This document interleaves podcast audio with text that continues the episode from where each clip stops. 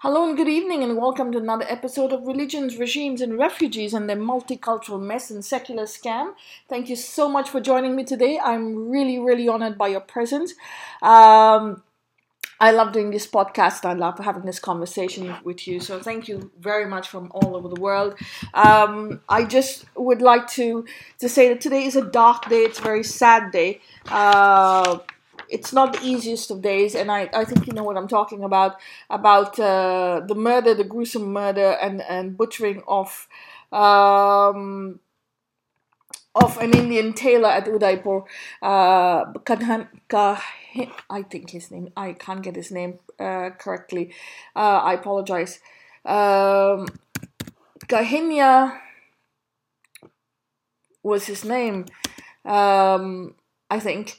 Um, he was a young man, a tailor, um, and he was butchered by two uh, Islamists. Uh, it, it, was gruesome. It's it. I didn't watch the video, uh, but I, I read the news, and I, I just didn't have um, I didn't have the uh, force to do this to to to see the video myself. Um, and I it's it's just bone chilling. And i'm going to take a few moments to just say sorry to his family for having to go to this. Sorry to the gentleman for who died who who tailor. Uh, i'm sorry that he um he he he got away with this. And um i'm not going to call out on anyone else but i'm just going to say that the journey towards freedom uh, from these colonial invaders uh, is a long one. It's a long journey, and it's going to take a very long time, and it's going to it's going to be gruesome, uh, unfortunately. But we have to be better than that. We have to be uh, we have to heal. We have to join hands, and we have to stand still. And today's events just makes me want to be more. Um, um, stand together and, and more determined to be to be better, more determined to heal, more determined to for my freedom and the freedom of the Indian subcontinent from from colonial religions and the invaders. Uh, but we need to we need to take time to say uh, how sorry we are for to the gentleman's family for going through all of this. Um, and I can't even imagine what they're going through right now. I cannot put myself in their place. Um, but I, I want to take time to send, spend as much as energy to them, positive energy. And I ask you all over India uh, and the world, if you're watching, send as much as positive energy to them uh, to heal, to to be to get out of this. Uh, um, to to find a better life uh, because they're going to be alone now without their father, without their son, without their brother. Uh, they're going to be alone, and it's going to be a really gruesome journey. And to the young tailor, I know life was short for you and it didn't end the way it should have, but I, I wish you peace on your journey ahead and hopefully you will come back uh, to a better India. Um, look over us from above, wherever you are, and um, and look over the country that is, is fighting for a, a better life, uh, fighting to heal, um, and, and help us from wherever you are. Um, and when you come back, uh, in your next life to this land. Uh, we will wait for you. We will wait for you with a better life, in a better country, um, and and hopefully you can have a better second chance. Um, but until then, till we meet again, uh, stay safe, and and and he, and and again, we're sorry for your loss. Um, I, I, I don't have the words. I'm struggling to find words for this, but uh, I can't say that I did not expect this, this is going to happen. Uh, I, I was sure this was going to happen because this is their way of life for the last 1400 years. Um, having said that, I will bring you back to one important point in history. In 1926, um, there was uh, there were many there was such agitation uh, in uh, in in Lahore in Punjab. Uh, it was Jinnah bringing all the polarization to the subcontinent to Lahore, who and he wanted uh, he wanted uh, partition. He wanted he wanted the entire Punjab. He wanted entire Punjab, entire Bengal, and Assam to be given. So there was a lot of polarization going on, and. Um, the similar incidents uh, have been happening in, in Punjab of that time. Uh, and there was um, a publication, Rangila Rasool, talking about, um, sorry, uh, the Muslims were talking uh, really crap against the Hindu uh, deity, Hindu faith. He was diminishing, uh, demoning this, the Hindu faith or the Hindu germ, civilization. And of course, the Rangila Rasool, the publication, came out and um, the it uh, sort of demeaned the Prophet. Uh, this uh, inflamed uh, flames of uh, division and anger among Muslims of the time in Lahore, and uh, a young, a son of a carpenter, Ilam Deen, rose up and killed the publisher, killed the author. he was arrested and um, sentenced to death. Um, of course, the Muslims were flabbergasted that this cannot happen. Um, and um, Jinnah was called to fight for his case, uh, for his clemency. Uh, of course, he did not win in 1929. He was uh, hanged. Uh, he was hanged. Um, uh, his uh, he he met his death, and Iqbal, the poet, the famous poet, said he is uh, he, he he wrote great accolades about this uh, the butcher who killed uh, the author of Rangila Rasul, and he said um, he said to them he said he wrote if I'm not mistaken, um, I you have done to the prophet uh, you have done for the prophet what all of us, including me, uh, cannot do. That means he's talking about himself. He praised the guy who killed uh, the uh, the author of Rangila Rasul, and hundred years later, we're at the same point. We haven't changed one single bit. Uh, it's got worse. It's not got better, and it has come. Um, and and it's not going to change okay? 1400 years later it's not going to change. There is no change. And that's why we need history to understand to learn and to stand up and say no enough is enough. We're not taking this anymore. We're not taking this anymore. We do not have to submit to this. We do not have to appreciate this. We don't have to respect this ideology. It is it is absolutely not acceptable. This is slavery. This is submission. This is colonial hangovers. Uh, and this is absolute subjugation and uh, of uh, of a people uh, to this uh, ideology, which is extremely gruesome and the opposite of anything that is sane. Um, I'm a little bit angry here, uh, but the only way out of this is to heal, heal through knowledge, heal to having a conversation, and to offload the data and the negativity that that it it it, it imbibes in you. Not be um, not be uh, selectively uh, selective amnesia and only re- re- remember the the sugarcoating part, but uh, yes. Um, to forget t- talking about this as a religion. It's not a religion. When you call a spade a spade, uh, it's not. You can heal, but this is not. This is not uh, any ideology. Uh, none in my book. No Abrahamic ideologies are, are religions. But uh, again, that's a whole different topic altogether. Uh, coming from an Abrahamic faith or background, um, I, I know exactly what I'm talking about. But uh, it is what it is. So we're going to go right into some more knowledge, and we're going to heal. Um, now I use a couple of books and research for this uh, section, should I say, for Indian history of independence. And uh, one of the very good books is Maulana Kalam Azad, India Wins Freedom, uh, which was published 30 years, I think, after his death. And the other one is um, um, Jinnah by Ishtiaq Ahmed, the Pakistani Swedish author. Um, you're not going to agree with everything in these in these books. Okay, obviously you're not going to agree. No one agrees with everything, but it's important to have. Uh, it, it's it's a good read for a lot of information, and we'll go from there. So 1940, Jinnah loses the election in um, in parliament uh, in the provincial elections, and he knows he has to change strategy. There's, he's not going to win uh, anything uh, with the strategy he has. He has to go to grassroots level, like uh, Mahatma Gandhi in the Congress, who uh, who he didn't like in the beginning, and who who did he didn't like. Uh, Jinnah didn't want these grassroots movements, but he, he knew he had to do it if he had to he had to win, and he had to use his trump card, and that was the Islamic card. And he did from 1940 onwards.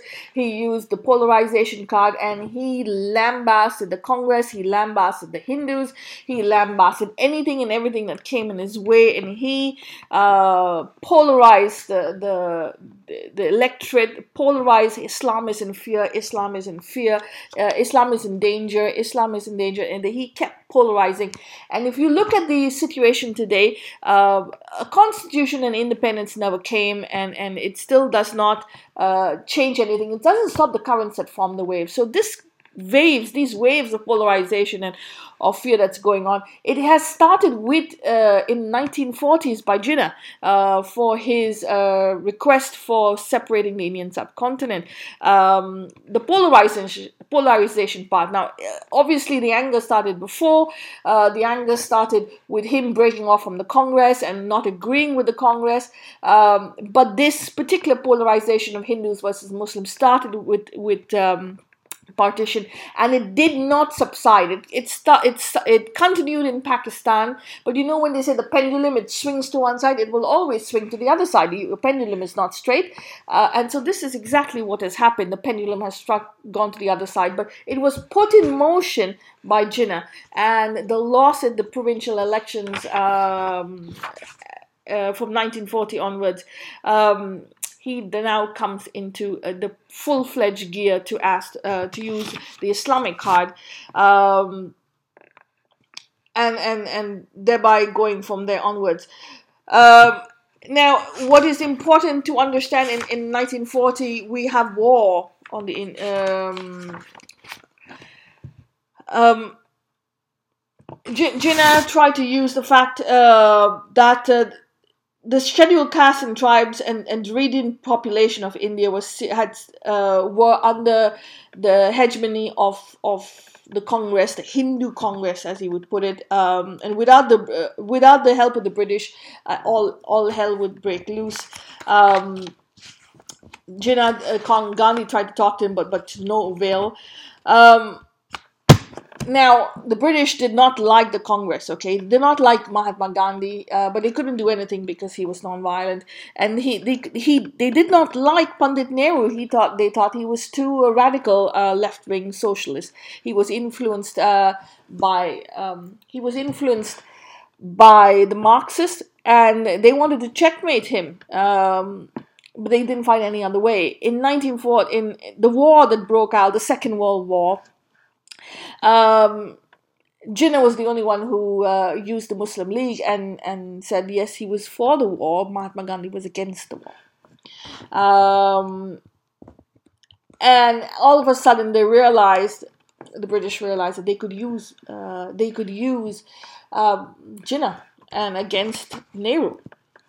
And so they pretty much laid out the red carpet for him. Until this point, it was um, and they used it. until this point they had only talked to Gandhi, Mahatma Gandhi and Nehru, but now they started using um, they started using Jinnah, and uh, the ambition was to uh, check, use Jinnah and the Muslim League against the against the Indian National Congress, uh, not only to checkmate them because the Indian National Congress only wanted full-fledged Purna Swaraj, which is um, full-fledged freedom and self-governance for Indians, uh, but also was a socialist. That means they could not, they would not have been able to keep uh, economic ties. They would not have been able to influence the economic, the policies of the Indian government if they had freedom for um, for uh, alliance and for clout in South Asia not only South Asia but um, in um, uh, in uh, uh, for China and for Russia and the Soviet Union. Uh, they wanted to use their position, a, geo- a, geopolitical position in, in South Asia, in India, to checkmate uh, the Marxist uh, Soviets coming down and taking over uh, the area, also against China, and also, uh, yeah, influence in the South Asian seas. But if the Congress had won, then the British were not going to go anywhere with this with their plan. So they didn't want to leave. They did not want to divide India. That's for sure. Like uh, like as if uh, like the Congress has mentioned to us in our textbooks. But they definitely wanted to stay, and they they used uh, Jinnah against um, for their own requirements. Of course, Jinnah was very happy. He was the one who proposed it. Uh, it was not the British who proposed it, but Jinnah was the one who proposed it uh, for the simple reason is Jinnah wanted out, and you know they each scratched each other's back. Um, and basically that that was it. Uh, Jinnah was opposing any suggestion at this point. Uh, any suggestion that happened was by the Congress, by Mahatma Gandhi, by Nehru. He was he opposed it. Uh, with all his guts and even if it made any solution any any sense he opposed it because he did not want to. He absolutely had complete and total contempt for mahatma gandhi at this point. Um, uh, he wanted uh, Jinnah was opposing any suggestion um, to any settlement with the Congress for power sharing in a united India with the British. So at first they had wanted separate Muslim electorates, separate Muslim states on one side and Hindu states on the other side, but now he was opposing any type of power sharing basis. Um, to this to this matter, uh, I want to bring you some very important things. Uh, Lala Rajpat Rai, okay, in nineteen um, in 1928, he wrote a, a, a, letter. Okay, he wrote a letter. He was uh, the Hindu Mahasabha leader and was killed after receiving lathi charge blows um, uh, at the Lahore railway station. However, uh, he wrote a letter to uh, Das, to the Bengali leader C.R. Das, and I'm going to quote that letter for you. It's very important to say. I have devoted most of my time during the last six months to study of Muslim history and Muslim law, and I'm inclined to think that it's neither possible nor practical. Assuming and admitting that the sincerity of Mohammed, Mohammedan leaders in non-cooperation movement, I think their religion provides an effective bar to anything of the kind. I can hope that my reading of Islam Islamic law is incorrect. Um, and he adds, he goes on and, go, and goes on. Um, I do honestly and sincerely believe the necessity or desirability of Hindu um, Muslim unity. I am fully prepared to trust Muslim leaders, but what about the injunction of the Quran and the Hadiths? The leader cannot override them. Are we then doomed? I hope not. I hope you've learned, your learned mind and wise head will find some way out of this difficulty. Um, So we see that uh, Lala Rajpat Rai, who passed away in 1928, already knew this was coming. He he he knew about this day. He knew in 19 in the 1920s that this day that we're living today has come uh, was coming, uh, and it was not it was not going to get better. It was going to get worse. Uh, so whichever way you took it, uh, definitely. Um, he, he was he was um, he was not going to it was not going to work with anything to do with uh, this abrahamic ideology. Uh, so he says i cannot i can only hope that my reading of islamic law is incorrect and nothing would relieve me more than to be convinced that it is so. But it is uh, if it's right then it it comes to this that although we can unite against the British, we cannot do so rule Hindustan on the British lines. We cannot do so to rule Hindustan on democratic lines because of the fact uh, that there were 70 million Muslims um, in in India at that point. Uh, should I say? Um, yeah, um, that was the strength of Indian Muslims in the 1920s. Um, Jinnah Jinnah took a, a, a, stand against this, and he he quoted La, Lala Rajpat Rai, um, and instead of invoking in Rai's interpretation of the Quran and the Hadith as proof that it was not his um, his his personal opinion or, or personal opposition to nation building with Hindus, which mattered. But Jinnah used this very clearly and said it was the sacred scriptures of Islam that forbade any such attempt. That means there was no never going to be nation building with India, with Hindustan, with Hindus, because the sacred scriptures of Islam forbade any attempt. So, my dear friend, this was already in in in in the um, in the pipes, so to speak. It was in the pipes. Uh, the polarization of Jinnah uh, definitely, definitely, definitely brought about this day today. Um, it was promoted in mosque, in in in uh, Muslim societies, uh, areas, villages, schools, uh, Aligarh universities. Um, university and it you, you think that you know when you have politics uh, and and you go to politics you go to vote and, and, the vote is over. The next day you go back. No you cannot go back. You've polarized the electorate. You you've us versus them. And this is anywhere in the world. And the next day nothing goes back. The, the waves don't change. The currents don't change. So why would you how how would life change for the people on the ground? Uh, and you've set in motion another wave and it's going to take a whole cycle for it to go away. So in 1947 it did not go away. Uh, obviously pakistan continued with this rhetoric um, completely continued with this rhetoric and it the, the mullahs on the Indian subcontinent also use this rhetoric, although through the back door, not to the front door, but to the back door. Uh, of course, they couldn't say much, so it continued, continued, continued, bubbled, bubbled, bubbled, and they kept the pot boiling.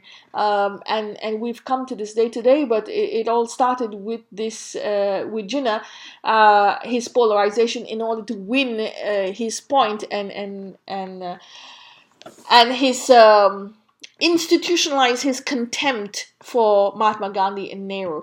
Um, again, this never started out with partition. It never started out with Pakistan. It never started out with polarization. It started out with a simple concept that Muhammad Ali Jinnah and Mahatma Gandhi did not get along at all. And from there, we have come to this point today, my friends. Uh, if Mahatma Gandhi would have got along with Nehru and and and Gandhi, uh, sorry, and and Jinnah, we wouldn't be having this conversation. Let me tell you that the conversation would be completely different.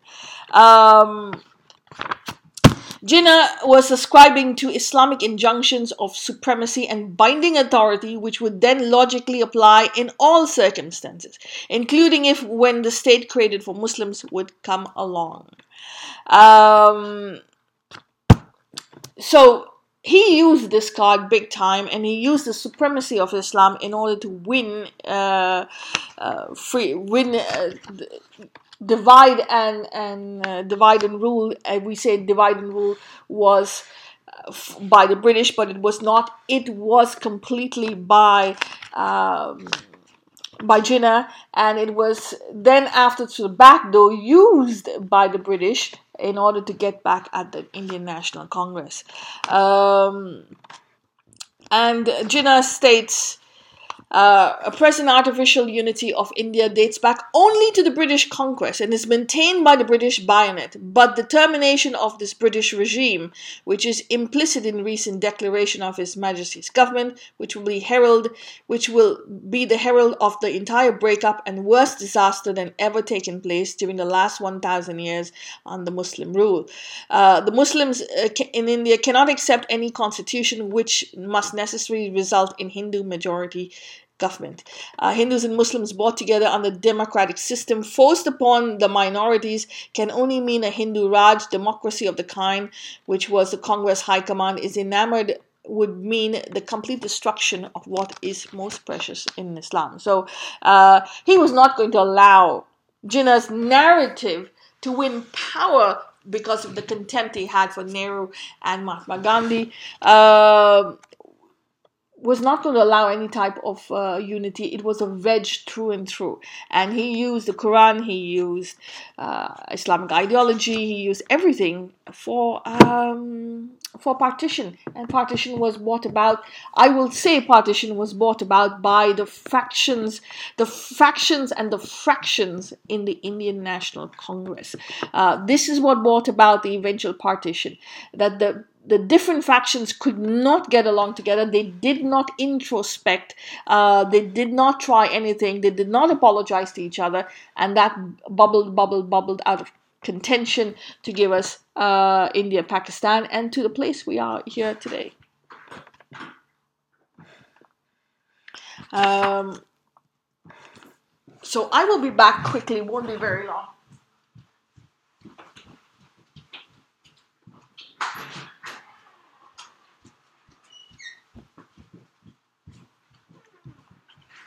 Thank you for that. I was just going, to, I just went to open the door. Um, so the British had been considering a creation of a separate Muslim state in northwestern India, um, but it was nothing was concrete at this particular point. Nothing. Um, and that's very important to know. But Jinnah was all, already on his way to asking for for Pakistan. We are past 1940 right now, and and his, Pakistan in his mind was was was important at this point. Uh, was already taken shape. Uh, he wanted it. It was no longer just two different states. So. Um, um, Jinnah and the Muslim League, in short, at the Lahore session of the Muslim League, um, Jinnah's declaration of his politics of polarization and efforts to argue that to argue for united India could be thwarted on the grounds of a separate nations deserve separate states. Um, and uh, he he went on to say many things. Um, Almost all groups of Muslim society in India saw in Pakistan a land where opportunities denied to them so far would be available. The students backed the Muslim League, most of all because the educated Muslim class was lacking behind the Hindus in government and Hindus behind the Hindus in government jobs and professions. Similarly, salaried classes supported the Pakistan movement, which to them was a movement of the underprivileged. Tragedy, uh, trade and commerce, even in Muslim majority areas, were largely in the hands of Hindus, big landlords of the dominant group of League saw the interest merging stronger. Uh, to army personnel, uh, personnel and civil servants, Pakistan means rapid promotions and high uh, positions. Let me tell you, this was only a narrative, okay, because it was not true. Even even the electorate on the ground did not believe uh, Jinnah. Uh, no one believed Jinnah because he he was absolutely alien to them. He didn't even speak the same language. He didn't dress like them. So he at this point he he, it was a narrative. He he wedged the narrative. He created a narrative, wedged it in between uh, the electorate and and won his battle. I have to give it to him. Um, but he, he was absolutely wrong. His narrative was, was upside down. Uh, and one of the reasons, uh, and, and I will tell you what it is, uh, Muslims were overrepresented in the Indian army as well as the police and but overall muslim backwardness was a fact and so pakistan appealed for them to, for many reasons that islamic backwardness is not because of hindus. Islamic backwardness is not because of india because of the british. It's because of their own mullahs and tullahs and their own uh, orthodoxy and the society. It still happens today.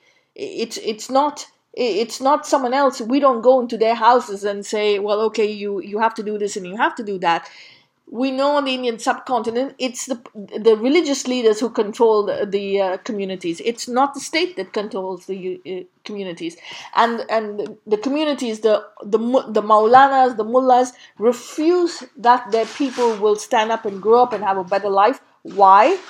Because then they wouldn't be able to control their mind, which is exactly the problem we're having today. So they wanted the electorate, they wanted the Muslim electorate to stay behind, and the backwardness was all because of their own society. Uh, but of course, uh, in order to get what he wants, uh, Jinnah tagged this to the Hindus and the caste Hindus and the caste Hindus, and he went on caste, caste, caste. He never said Hindus only, he said caste Hindus, putting that wedge between the population. And here we go. Um, so this is basically what happened to him. Uh, in 1942, um,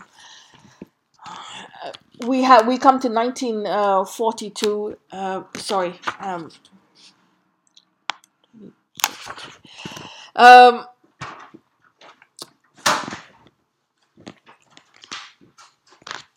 now the only very important to know that only the Muslim League was recognized as the party of Muslims in in in India.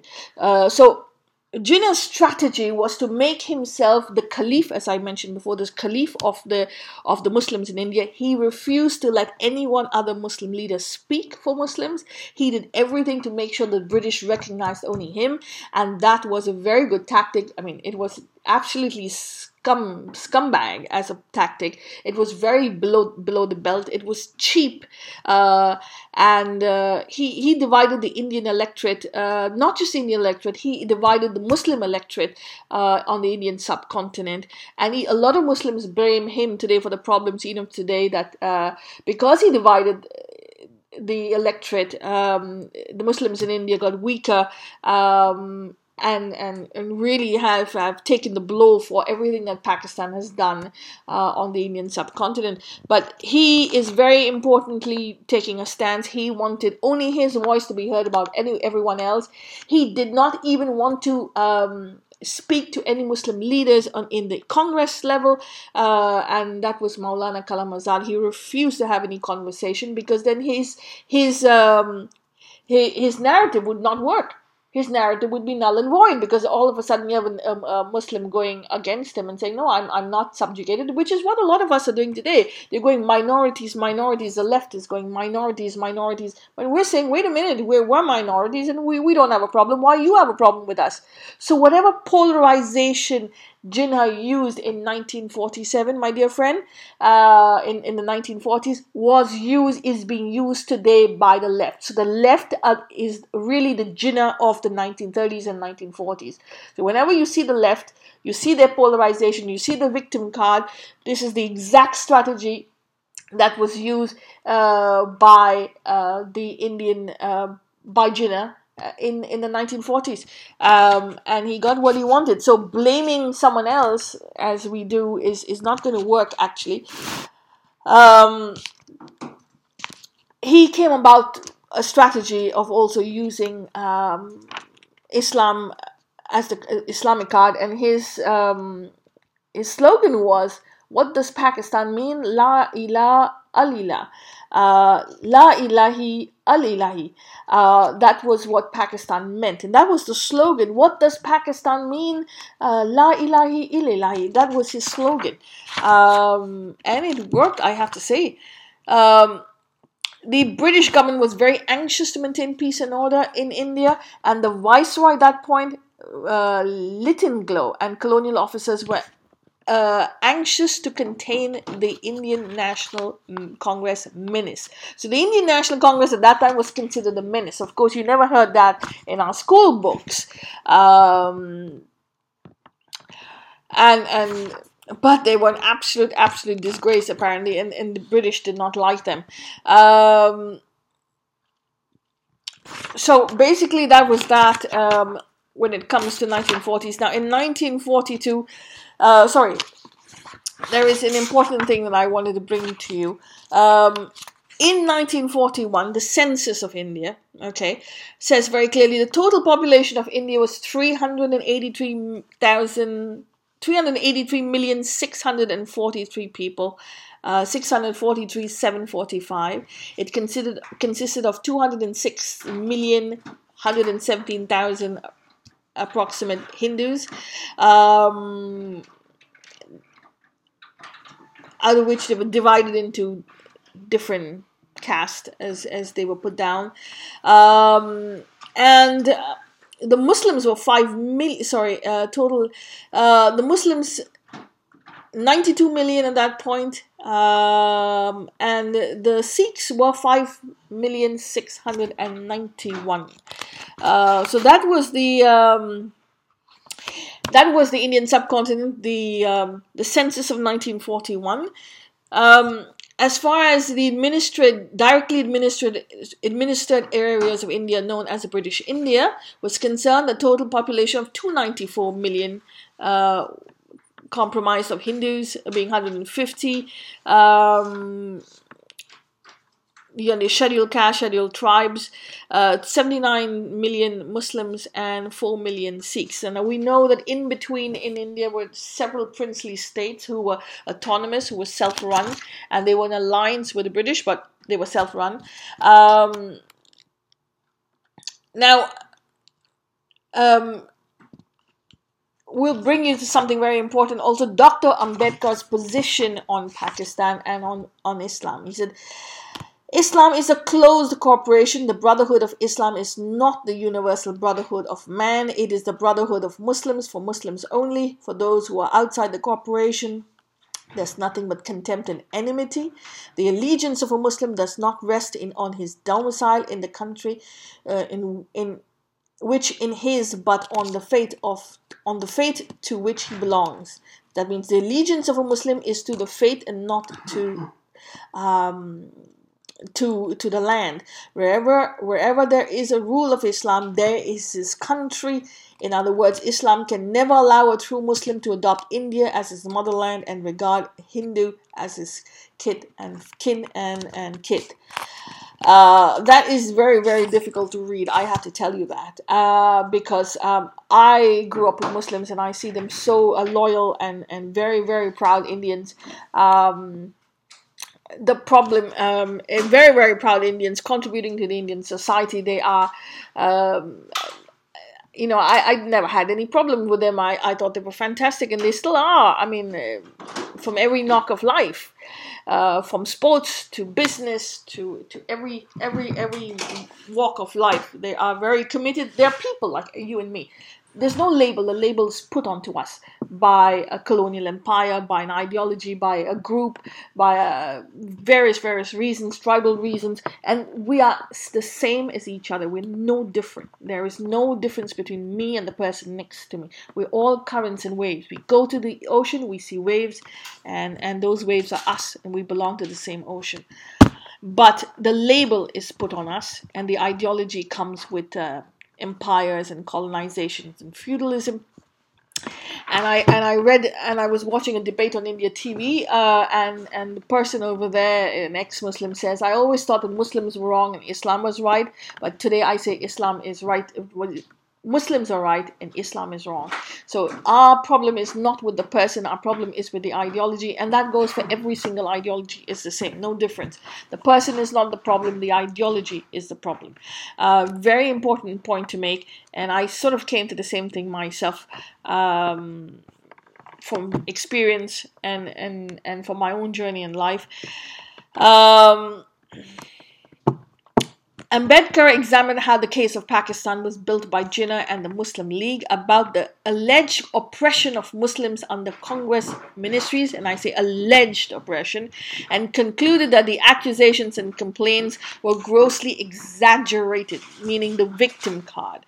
Um, he used overgeneralization, stereotyping Hindus and Muslims, and thus objectifying their differences in an antagonistic and ir- iris- irreconcilable contradictions. The differences and conflicts of the sect were very much part of Muslim historical and contemporary reality, as were the differences between religious leaders and Jinnah. But Ambedkar did not pay attention to those cleavages. Um, uh, so he was a Dalit, considered Dalit, and a strong advocacy in favor of division of India to, to rid it of the Muslim menace, as Ambedkar put it, was intriguing because that would mean a radical increase in the Hindu proportion of the Indian state, which in turn would render Dalits more vulnerable to the upper class and oppression. Um, but um, Dalit. Ambedkar, it said over here, was for partition because he wanted to get uh, rid of the Muslim menace. Ouch, that was really hard to say. Uh, because I don't think he understood that we were part of the land. We're not part of an ideology. And whatever the ideology is put on us, it's the currents that form our waves, the energy field of, of the land, of the of this ocean bed, and, and the core of the earth is controlling us. You can't pluck someone from somewhere and put it to the another place. And that's why when you try to do that in a, in a stark uh, hurry, you have violence and you have war. Um, so that was Ambedkar for you, my man, uh, my friends.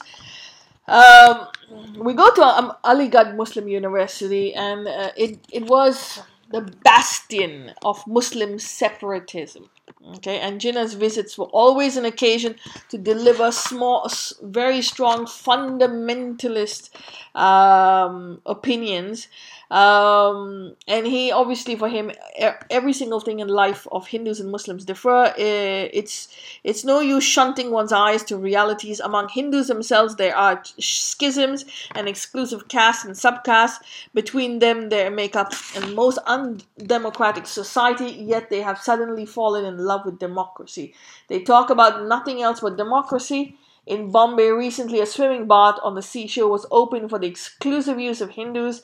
They were not prepared to swim with Muslims even in the sea. I do not want such ridiculous feelings of Hindus. I respect everyone's religious feelings. I'm only referring to those things to show how deep the differences between Hindus and Muslims are. Um, yeah, well, you guess what? Everyone has differences. Everyone has differences, and we know now that Pakistan is collapsing, unfortunately. Um,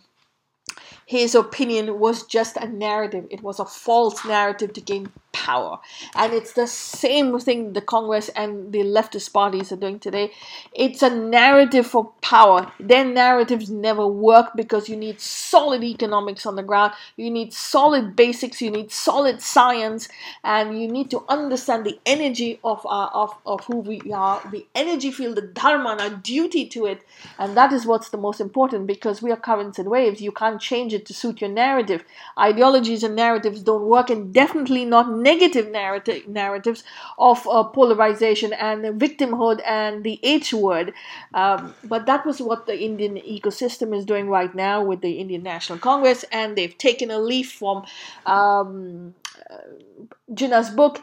Uh, it's now called a toolkit, and it's called um, in Gandhi's in, in in the 1940s. It was called civil disobedience, uh, and they're doing their own civil disobedience. The Congress uh, license Raj, and and they're using it. They have a toolkit and a template for this, and they will do it every single nook and corner.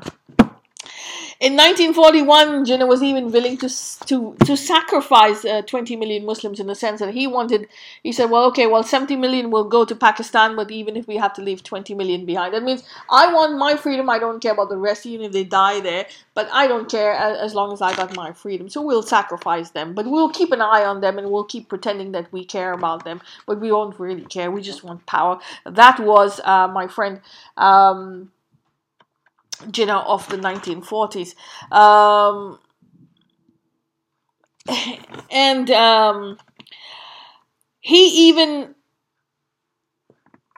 um, he even said or, or, tried to say that Hindu Mahasabha and the Congress subscribed to the same ideology that was Akhand Bharat, uh, and they were both fan- fanatics Okay, so he they wanted we know of Akhand Bharat, and the Congress was accused by Jinnah in those days for Akhand Bharat, and and the same Congress is now uh, you know lambasting the BJP for the same.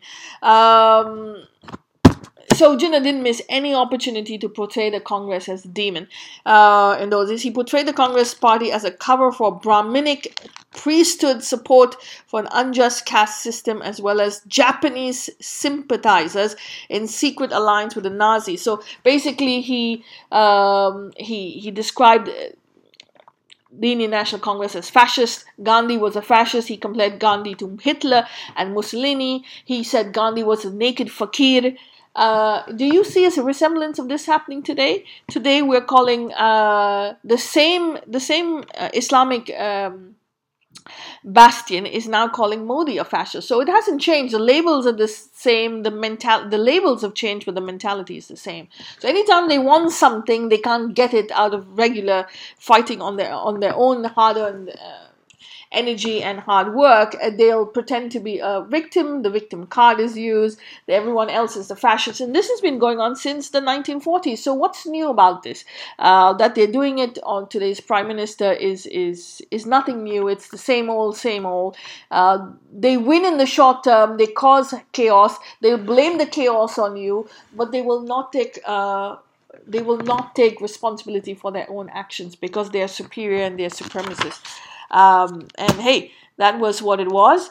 Um, so that was the 1940s, the beginning. Uh, then we come to the Quit India movement, um, which was the biggest, biggest, biggest blunder that he, uh, Mahatma Gandhi did. Now the uh, war was raging on in Western Europe. Um, and the Battle of Britain was being fought. Uh, in the east, we had the Japanese advancing for, um, rapidly. Uh, the British stronghold of Singapore fell. Uh, Britain suffered a major humiliation in 200 years, and that to the hands of uh, a, perceived uh, Asian country. Uh, the Japanese aircraft had bombed eastern India, including Bengal. Um, but uh, but Mahatma Gandhi was was was was uh, um, had promised, was threatening what we call as um, Quit India movement. We studied this in school. Uh, it was uh, civil disobedience through peaceful Swaraj, uh, peaceful satyagraha, um, and small scale, small scale civil disobedience, um, individual satyagrahas. Um, I wouldn't say revolt, but peaceful, peaceful movement, transfer of power from the British to India. Uh, of course, this mass movement always triggers emotions and could get into anarchy. So the British jailed all the uh, Indian National Congress leaders, um, and that set about uh, wheels in motion. Uh, the field was free to be played by by Jinnah. Jinnah and his Muslim League was never put into prison because the British supported Jinnah and the British supported Jinnah against the Indian National Congress uh, because they did not like the Congress. They thought they were radicals, left wing radicals, and they wanted to stay in India as long as possible, for at least for another 30, 35 years, uh, to fill their coffers because um, their coffers were absolutely empty at the end of the Second World War, so they needed India. Um, um, a lot of people uh, were against this Quit India movement. That means Indian Muslim League uh, was against it. Hindu landlords, princes, the Hindu Mahasabha, uh, the RSS, and a lot of institutions were not uh, happy with this. Um, and were not were against the Quit India movement. Um, but once the Indian National Congress leaders were put in prisons, um, then it was non-stop polarization by by Jinnah from the 1940s 1942 and he could say what he want he could go where he want he could do what he want. Um, and and basically the congress could not reply. The, the the field was there was no one there to uh, to to take charge because the leaders were in prison. And Jinnah used this time to convince the electorate that he was going to uh, win Pakistan, and he did. Um, as I was saying here, um, Jinnah depicted on during this time Gandhi's life as a classic epitome of orthodox Hinduism, fundamental belief in caste and caste hierarchy. Um, and said that uh, he was a fascist. He was uh, compa- he compared Mahatma Gandhi and the Congress Party to the fascist party of Italy, Nazi party of Germany, the Communist party of Russia. Isn't that great, my friends? Um, so he he, he, at this point he wanted Pakistan completely. He did not want a loose federation either. Um, he said, "Remove from your mind any form of loose federation. There's no such thing as a loose federation. There was where there's a central government and provincial governments. They will go on tightening and tightening and tightening until you are pulverized with regards to your powers and units, which is not far from the truth. Which happens all the time. You form a nice loose federation, and then they bring in the laws and the laws and the laws, and before you know it." You are stuck in, in something that you will um, you you didn't bargain for, which is exactly what the European Union was about. Uh, it was a loose federation. Now it became full of powers. People took over power. You couldn't do this. You couldn't do that. You had laws, and um, it became a suffocating union. That's why we had Brexit, which is how it, it forms like a jalebi. And uh, Jinnah was really correct at this point. Um, the the British were absolutely loving the All India Muslim League at this point. Absolutely loving. Uh, we come to the Bengal famine. famine. Um, now, the Bengal um, was um, under the Muslim was under government by the in All India Muslim League. Okay, so it was not uh, it was not ruled by uh, anyone else, but the All India Muslim League government under um, Naimuddin Naz- Nazimuddin was in power in Bengal at the time. There was food shortage. Okay, um, because crop failure, but it was also the distribution policy of Winston Churchill. So we learned in school that the Bengal famine was all about all uh, because of the of um, the the British Raj and and they want to to do away with uh, the you know the uh, they didn't care about Hindus dying, uh, Indians dying. But it was a joy. Everything is is two sided. There are always two sides to a coin. We were never told about the other side. Um, so it was it was um, Nazimuddin, the Indian All India Muslim League, who was in charge. Um, he wanted it says he wanted to supply rice to other parts of the empire uh, winston churchill instead of listening to his the pleas of his minister um, Wavell, uh, Lord Wavell tried to help, but he received uh, no assistance um, from the establishment and he wanted to dismiss the Muslim League government under Nazimuddin, which had proved to be completely incompetent and overruled, but he was overruled by London. So Lord Wavell tried to help at this point, uh, did not work. Uh, but it was um, the failure of the Muslim League in Bengal and the British Raj together that absolutely brought about the famine of Bengal. Um, and we know how many millions and millions of people um, died. Of course, um, Jinnah complained and and and and uh, pointed fingers at the British completely, and so did seventy years of, of the Indian National Congress. Um, so uh, we come to um, a very important point. Um, the Quit India movement is now in full force. Um, Satyagraha is in full force. Uh, but it doesn't it cannot help anyone and the the leaders of the congress are all within uh, in jail and and basically there is there is nothing they can do about Jinnah taking over the rhetoric the narrative the moment, momentum is all in his favor and and and he he wins he absolutely wins um, uh, the elections. The Simla conference is held in 1945. Uh, bring about different parties, all from the Indian subcontinent, different the small parties, the big parties, but the Hindu Mahasabha was not invited. And after the Simla conference, uh, like it was sort of brainstorming session, uh, Lord Wavell says. Um, and I quote, Jinnah is narrow and arrogant and actually maintained by fear and distrust and is actuated by fear and distrust of the Congress. Gandhi is constitutionally incapable of a friendly cooperation with any other party. Azad is an old-fashioned scholar with pleasant manners. His man, his main objective is to even to get even with Jinnah and the League Muslims who despise him and and a paid servant of the Congress. Uh, Nehru is uh, an idealist, and I should say straightforward and honest, but devoted most of his life to agitation. He is probably not very practical, but he was more likely to make friends with the Muslims than any Hindu leaders I've known. Um, this is a skating overview of, of the leaders of that time. Uh, the only one who gets a really nice uh, let off is uh, Azad, uh, but he's old fashioned. Um, and and basically that's it. Um, there was another gentleman who was against uh, Pakistan being created, and it was uh, Maududi the All India Muslim League was against Pakistan.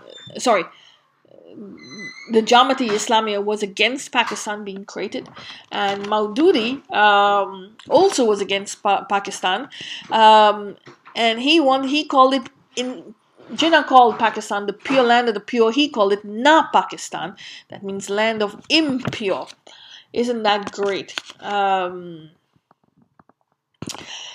so all during this time, Jinnah continues his polarization, stereotyping Hindus as bad, uh, treacherous, um, and he would relish every single opportunity to to to uh, instigate and and uh, polarize the electorate. Um, a, a, combination that has has continued even till today. Um, he told people in, in Baluchistan, Pakistan means partition. It means you must take Hindu provinces of yours and leave our Muslim provinces where we want to establish our own government. So this was Jinnah during his polarization drive. He even had spies on ulama who were aligned with the Congress. Um, so, and obviously he also said, uh, as long as I shall live, I shall not allow a single drop of Muslim blood to, to flow which was ridiculous because there was a genocide um, in, in, for partition. Uh, he used the rhetoric: "Islam is endangered. It is." Uh, has now been preached. Islam is endangered. It was preached by all the advocates of the League everywhere. The copies of Holy Quran were carried around as an emblem peculiar to the Muslim League. Um, the Muslim, the Aligarh Muslim University in the United Provinces, who came in large numbers to volunteer for this Muslim League, um, the, the the orators had become very fanatical. Uh, the Maulvis and and Pirs were and students were traveling all around the place uh, to vote for the Muslim League candidates, um, and they pretended that um, they will the locals would cease to be Muslim if they did not uh, if they did not vote for the Muslim League. Marriages will no longer be valid and they will be excommunicated. Um, this this was a rhetoric at that time. This is what they were saying, and this is exactly what the mullahs are saying in the mosque today. Exactly what the mullahs are fear that is going on in the mosque, the stoking of fear, uh, in order to get the um, the electorate to vote for for uh, for the Indian National Congress today, uh, which is going on. I'm talking of today uh, I'm sorry, it's still going on. It hasn't stopped. It hasn't stopped one single bit from from the 1940s, and it has to be said it's continued uh, only to keep the electorate in a on on a pot boiling of fear, uh, stoke the emotions, and so they always live in this mode of fear, and they vote only for uh, the people suggested by the by the ulama, and that is the Indian National Congress. And because we're no longer voting for them, because we're the the hangover of colonialization has gone off. Um, uh, of uh, Abrahamic colonization has gone off. Now they have uh, uh, resorted to this polarization even again. And of course, it's saying it only started from 2014. No, it started in the 1930s and the 1940s. Uh, I'm sorry, we're coming almost a full century. Um, so that is what it is. Um, and the, the the song was Muslim League Zindabad, Pakistan Zindabad. Uh, in the name of Muslims, the time for your test has come. It's a battle of righteousness versus falsehood, and you have to choose between the deen and the dunya. So I'll just go to it briefly. The deen or the faith. On one side is your belief in the Almighty and your conscious uh, righteousness and faithfulness are on one side on one side is a rightful cause, on one side has Pakistan for you, on one side is a problem of saving Muslims from slavery, on one side you have to bring together all those who recite the Kalma, on one side you have the holy Muhammad and Ali, and on one side uh, the consideration of unity and brotherhood of all Muslims, on one side are lovers of Muslim League in Pakistan, and on one side is the honor of the green banner. And that was the the, the poetry was sung. Um, it worked actually. Uh, the elections, however, were held. And the Central Legislative Assembly elections were held in 1946. The Congress won 57 votes. Um, Muslim League 30, Independence 5, Akali 6, 2, Europeans 8, and total 102. And in the 1946 provincial elections, um, um, this was in the directly British administered areas. Um, provincial elections of returns for the Muslim League. Uh, Assam 34. Uh, out of 34 seats, they won 31. Bengal, uh, out of 122, they won 116. Bihar, out of 40, they won 34. So they uh, were all. Um, on their road to victory. In Bombay, out of 30, they won 30. Uh, Central provinces in Berar, 14 out, uh, 13 out of 14. Madras, 28 out of 28. Northwest Frontier provinces, 17 out of 38. Orissa, 4 out of 4. Punjab, uh, 75 out of 88, Sindh 28 out of 34, and UP, uh, United Provinces, uh, 54 out of 30, uh, 54 out of 66. And my friends, um, they were um, on their road to victory. Um, cabinet mission plan was then formed in order to decide um, the future of the subcontinent, and really it was a controversial and and, and confusing time. Um, Jinnah did not want to share power. Okay, um, he he was not willing to share power. Um, the plan did not work. Uh, there were threats of civil war. Um, Jinnah continued. He wanted Pakistan. He did not want to share power. Um, uh, Jinnah said that to to Wavell at this point, Lord Wavell, he was willing to face any consequences, but not willing to compromise.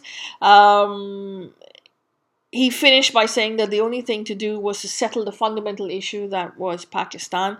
And he rejected the British claims at this point, and Wavell's claims, uh, that he was a party of Nawabs and British Tories, saying that the elections show that Muslims were solidly behind the, the League. Um, and he, he threatened civil war. Um, at this point, he's threatening civil war. Um, and he says if the British government is going to put Muslim India on the test of bloodshed and is going to repeat uh, history that they have learned no lesson, and if only the argument which will convince them will force Muslims to resort to the last course, and so far as trade is concerned, it is not realized that the largest consumers of British goods are Muslims, uh, which is just ridiculous. Um, absolutely ridiculous. Um, there was a cabinet mission that came to India we know that. Um,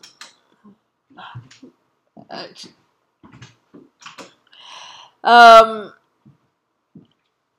in 19th on 19th of February, uh, we also had the, the Cripps mission um, that came to India. The cabinet mission came in 1946, um, and it was to to to look at the transfer of power uh, from the British to the, to India. Uh, from from the from the British to it was to look at the cabinet mission plan was to look at the transfer of power from the British to India. Um, the the league, the Muslim League, had wanted absolutely uh, Pakistan, but um, the plans were not going very well at all. Um, the cabinet mission plan was not going to give in to Pakistan at all. They did not want to um, they did not want at that point to split India into any format. They were still looking at uh, loose federation with uh, within the British Dominion, and the British on the top as the governor uh, and and head of the administration. Um, Jinnah's statement uh, in in, 19, on the 11th of May basically said Muslim provinces uh, to be grouped together. They must appoint their own constitution-making body. Provincial governments will deal with other matters and will have residuary powers. There will be separate constitution body for Hindu groups. Um, the Muslim and Hindu groups will separately frame constitutions uh, for the group. Each province will have the option to opt out of the group. Each community in each province will be properly represented in, in the group and in each province within the group. That was confusing. The union will be limited to three subjects foreign, the uh, affairs, defense, and communications. Its financing will be decided by joint uh, meetings for two constitution making bodies. Um, Uh, no major point in the Union Constitution which affects the communal issue will be passed unless a majority of representatives of the Hindu majority provinces and Muslim majority provinces are present and voting separately, separately in its favor. Uh, the Congress also had points for this um, on the basis of uh, the cabinet mission. Um, it's too long to go into, but uh, Basically, the solution offered by the cabinet mission plan was there should be a union of India embracing both uh, British India and the princely states, which would deal with foreign affairs, defense, and communication, and have power to raise finances required in the areas of government, three areas of government activity. All other areas of policy will be vested in the provinces. The princely states would retain all power other than ceded to the union the provinces would be free to form um, each and within each group forming their own executive executive legislatures, the constitutions of union and of groups should contain the provinces, whereby any province could be a majority vote of the legislative assembly. Uh, representation should be given to three groups Hindus and others, Muslims and Sikhs, in the provincial legislature. Three sections of groups would be constituted by provinces. Uh, group A, Hindu majority provinces of Madras, Bombay, and the United Provinces of Bihar and central provinces of Orissa. Group B should be Muslim majority provinces in Northwest, Punjab, Northwest Frontier Province, and Sindh. And Group C should be should include Muslim majority provinces of Northeast Bengal and Assam. Um, so they wanted to group Assam together with Bengal. Uh, it was calculated that in the Constituent Assembly, consisting of 385 members elected by each provincial legislator of three groups, uh, general seats would be 210, Muslim seats 78, and princely states would have 93 seats. Several clauses of the clauses of the Constituent Assembly, which would frame a constitution for the federation, were taken up. Um, uh, of course, Jinnah was not very happy. Um, the Congress was not happy. The Sikhs were not happy. Uh, no one was very happy with this. Uh, because the Congress absolutely wanted um, the Congress absolutely wanted um, the British to leave and they wanted to rule. They wanted to be the sole rulers of the of the kingdom of, of, of India, as I like to call it. Uh, Jinnah wanted Pakistan, and the Muslims and, and the Sikhs were in between. Uh, of course, then there was also the the question of the uh, princely states. What were going to happen to the princely states? Um, so there was an interim government going to be formed. Um, um, there was there was an interim government going to be formed. Uh, Jinnah did not want to talk to Azad, as I said, because he was another Muslim, so he would not be able to sell his narrative to another Muslim. Uh, Gandhi, Mahatma Gandhi, wanted J- Nehru and Jinnah to meet to decide and form the coalition government. In the end, they gave in, and the coalition government was formed. Um, um, and it was said that the defense portfolio to be given to the Muslim League in, in, in the government, uh, and he himself decided to serve uh, Mus- and Jinnah was going to serve as the constitution making body. Um, the viceroy at that point wanted a non league member to substitute for caste Hindu. Um, and it was it was really uh, the matter was who was going to be chosen for the interim government, um, and this is where things turned for the worse, and it went downhill from there. And I'm I'm going to bring to you one very very important point at this point: uh, the interim government. Um, gave portfolios to different uh, the d- different uh, members of the Muslim League, different members of uh, the Congress. Um, and um, he wanted and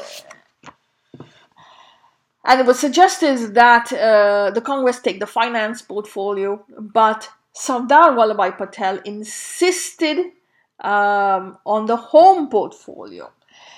Maulana Azad went berserk he did not want to give the the finance portfolio to the Muslim League. He he stated very clearly. He said, if you give the finance portfolio to them, anything you want to do, you need to ask them for money, and they're not going to give you the money. And if they don't give you the money, you cannot do anything. But why? So what's the use of the home portfolio? But uh, Sardar Patel um, insisted on the home portfolio. When he was given the home portfolio, uh, Jinnah and the Muslim League did everything to stifle uh, uh, the Congress and, and block them in every single angle, refused to cooperate with them, and without the cooperation of the Muslim League and the and the money, they were not they were nowhere. But we couldn't go back at that point, and that is when they realized that part, partition was inevitable. Um, that, my dear friend, brought about partition. Uh, at that time, in if you look at uh, Maulana uh, Kalam Azad's book, he said Nehru knew the writing was on the wall. It was a drastic error to give the finance portfolio to the Muslim League. Uh, he was furious, but there was no way uh, anyone could do anything. Sardar Vallabhbhai Patel said, "Yes, uh, now we're going to have to give it to the league. Uh, we're going to have to give it for Pakistan. India, uh, United India is over." Uh, Maulana Azad thought that at least Gandhi would stand with him and say, no, we're going to still fight for united India. But even at that point, Gandhi knew, Mahatma Gandhi knew the writing was on the wall, um, and uh, they were going to give in. He, Gandhi at that point also gave in to uh, to a divided India because he knew with the finance portfolio in the hands of the Muslim League, all all was said and done. So even Mahatma Gandhi was not the last man standing for a united India. It was Maulana Azad who was the last man standing for a united India. Not Nehru, not Jinnah, not uh, uh, Patel, no one. It was Maulana Azad who refused to give in to a divided India. Uh, he, he, he held on to a united India till the end. He was the last man standing. I wish he was the prime minister of India. We would have had a better country.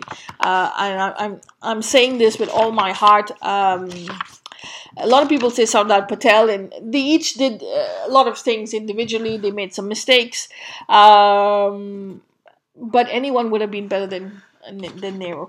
Um, uh, my dear friend, that led to to great killings of uh, Calcutta. We know that the Direct Action Day was called in uh, by by um, by by uh, Jinnah in um, in August, 15th of August.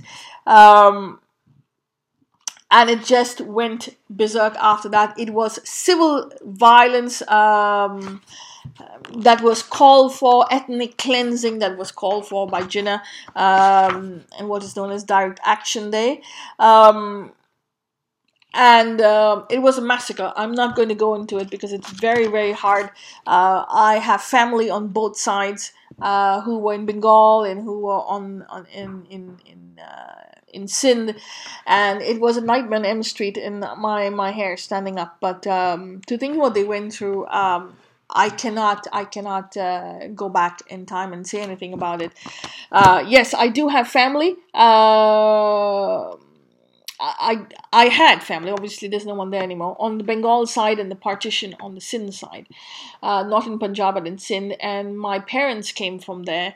Um, we were originally going, but my grandparents went to Sindh to, to work, and and uh, my parents were born and brought up there. And uh, one came a little bit before partition, one came after partition, but they came through this area in this time, and it was very very difficult. A cauldron of uh, of I don't even know bloodshed, but I can imagine the trauma that they left behind, they, they, they brought with them, and the, and the war did not stop. The trauma continued and it, it, it invaded our childhood, and uh, yes, effectively. So, this is the part where uh, the violence takes over. Um, it started in Bengal in Bengal on the 15th of August. By March, by May, uh, March, sorry, it started in, in, in, in Punjab. It was a massacre. Um, um, absolute massacre. And um, yes, effectively, um, all went downhill from there.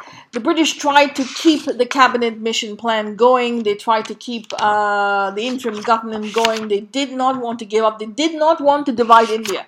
Uh, very important to note the British did not want to give up India. It was not the British who um, who broke India in the end. It was uh, the infighting of the Indian National Congress and then finally uh, Jinnah.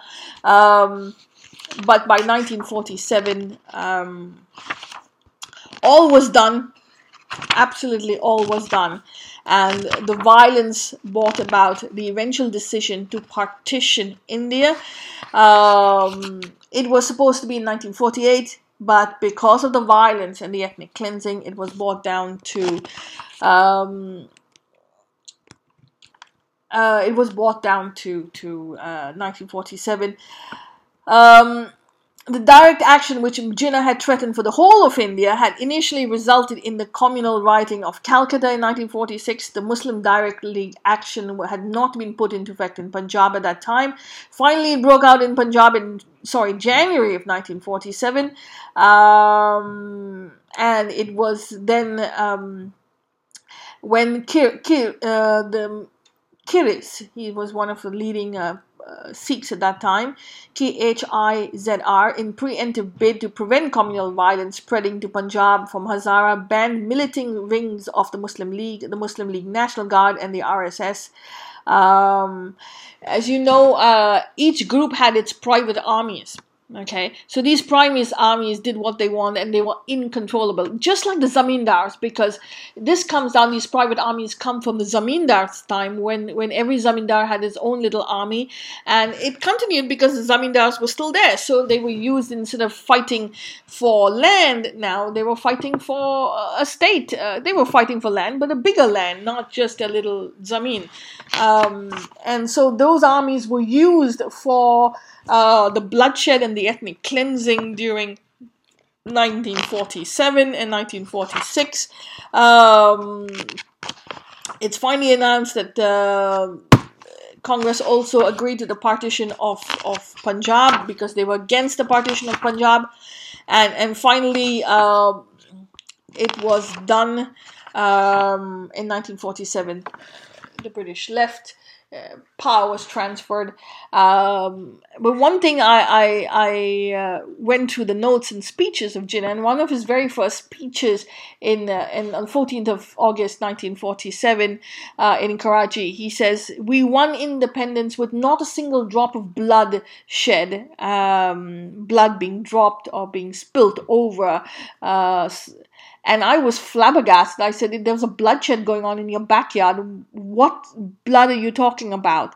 When, when were you going to acknowledge that? So basically, to say that, look, we've come around 100 years and they're still not acknowledging anything. They're still acknowledging that they are a peaceful group of people and it's always the big bad Hindus, the caste Hindus. Um, but yes, effectively, that was what it was. 1947, we get uh, so called in independence or the myth of independence, a transfer of power from one group to the other, but the people on the ground really, really didn't get anything, although it was a very tough time for everyone, I can imagine. Trauma doesn't stop there, violence doesn't stop. It continues in your mind, and your mind keeps uh, the trauma continues, and the cycles and cycles of trauma go into your home, and the entire subcontinent suffered. And we are still suffering today, and especially those who were caught on both sides of the divide. Um, unfortunately, it is what it is. But that brings to an end a, a very important uh, junction in, in history of the Indian subcontinent. My friends, we cannot change back time. We cannot go back into the past, but we can heal and we can be better and we can learn from the past and what we can learn and what we can go forward what we can do what we can undo how we how the rhetoric still holds uh, firm today why the rhetoric was put in place. It was not put in place to divide pakistan and india. It was put in place by few men who were absolutely arrogant and refused to get along with each other. So it's important um, the social cohe- cohesiveness is important. It's important to remove the labels and understand that at the end of the day, we're still currents and waves. We're not human beings. And we have to offload these labels. We have to look inside the atwa, all that lies in between, and we can still be one. We don't need the labels. We do not need the ideologies. We need to be just human. Um, because we're entire cosmic field we're all the same from the flowers from the plants from the humans to the different species of life. We are exactly the same.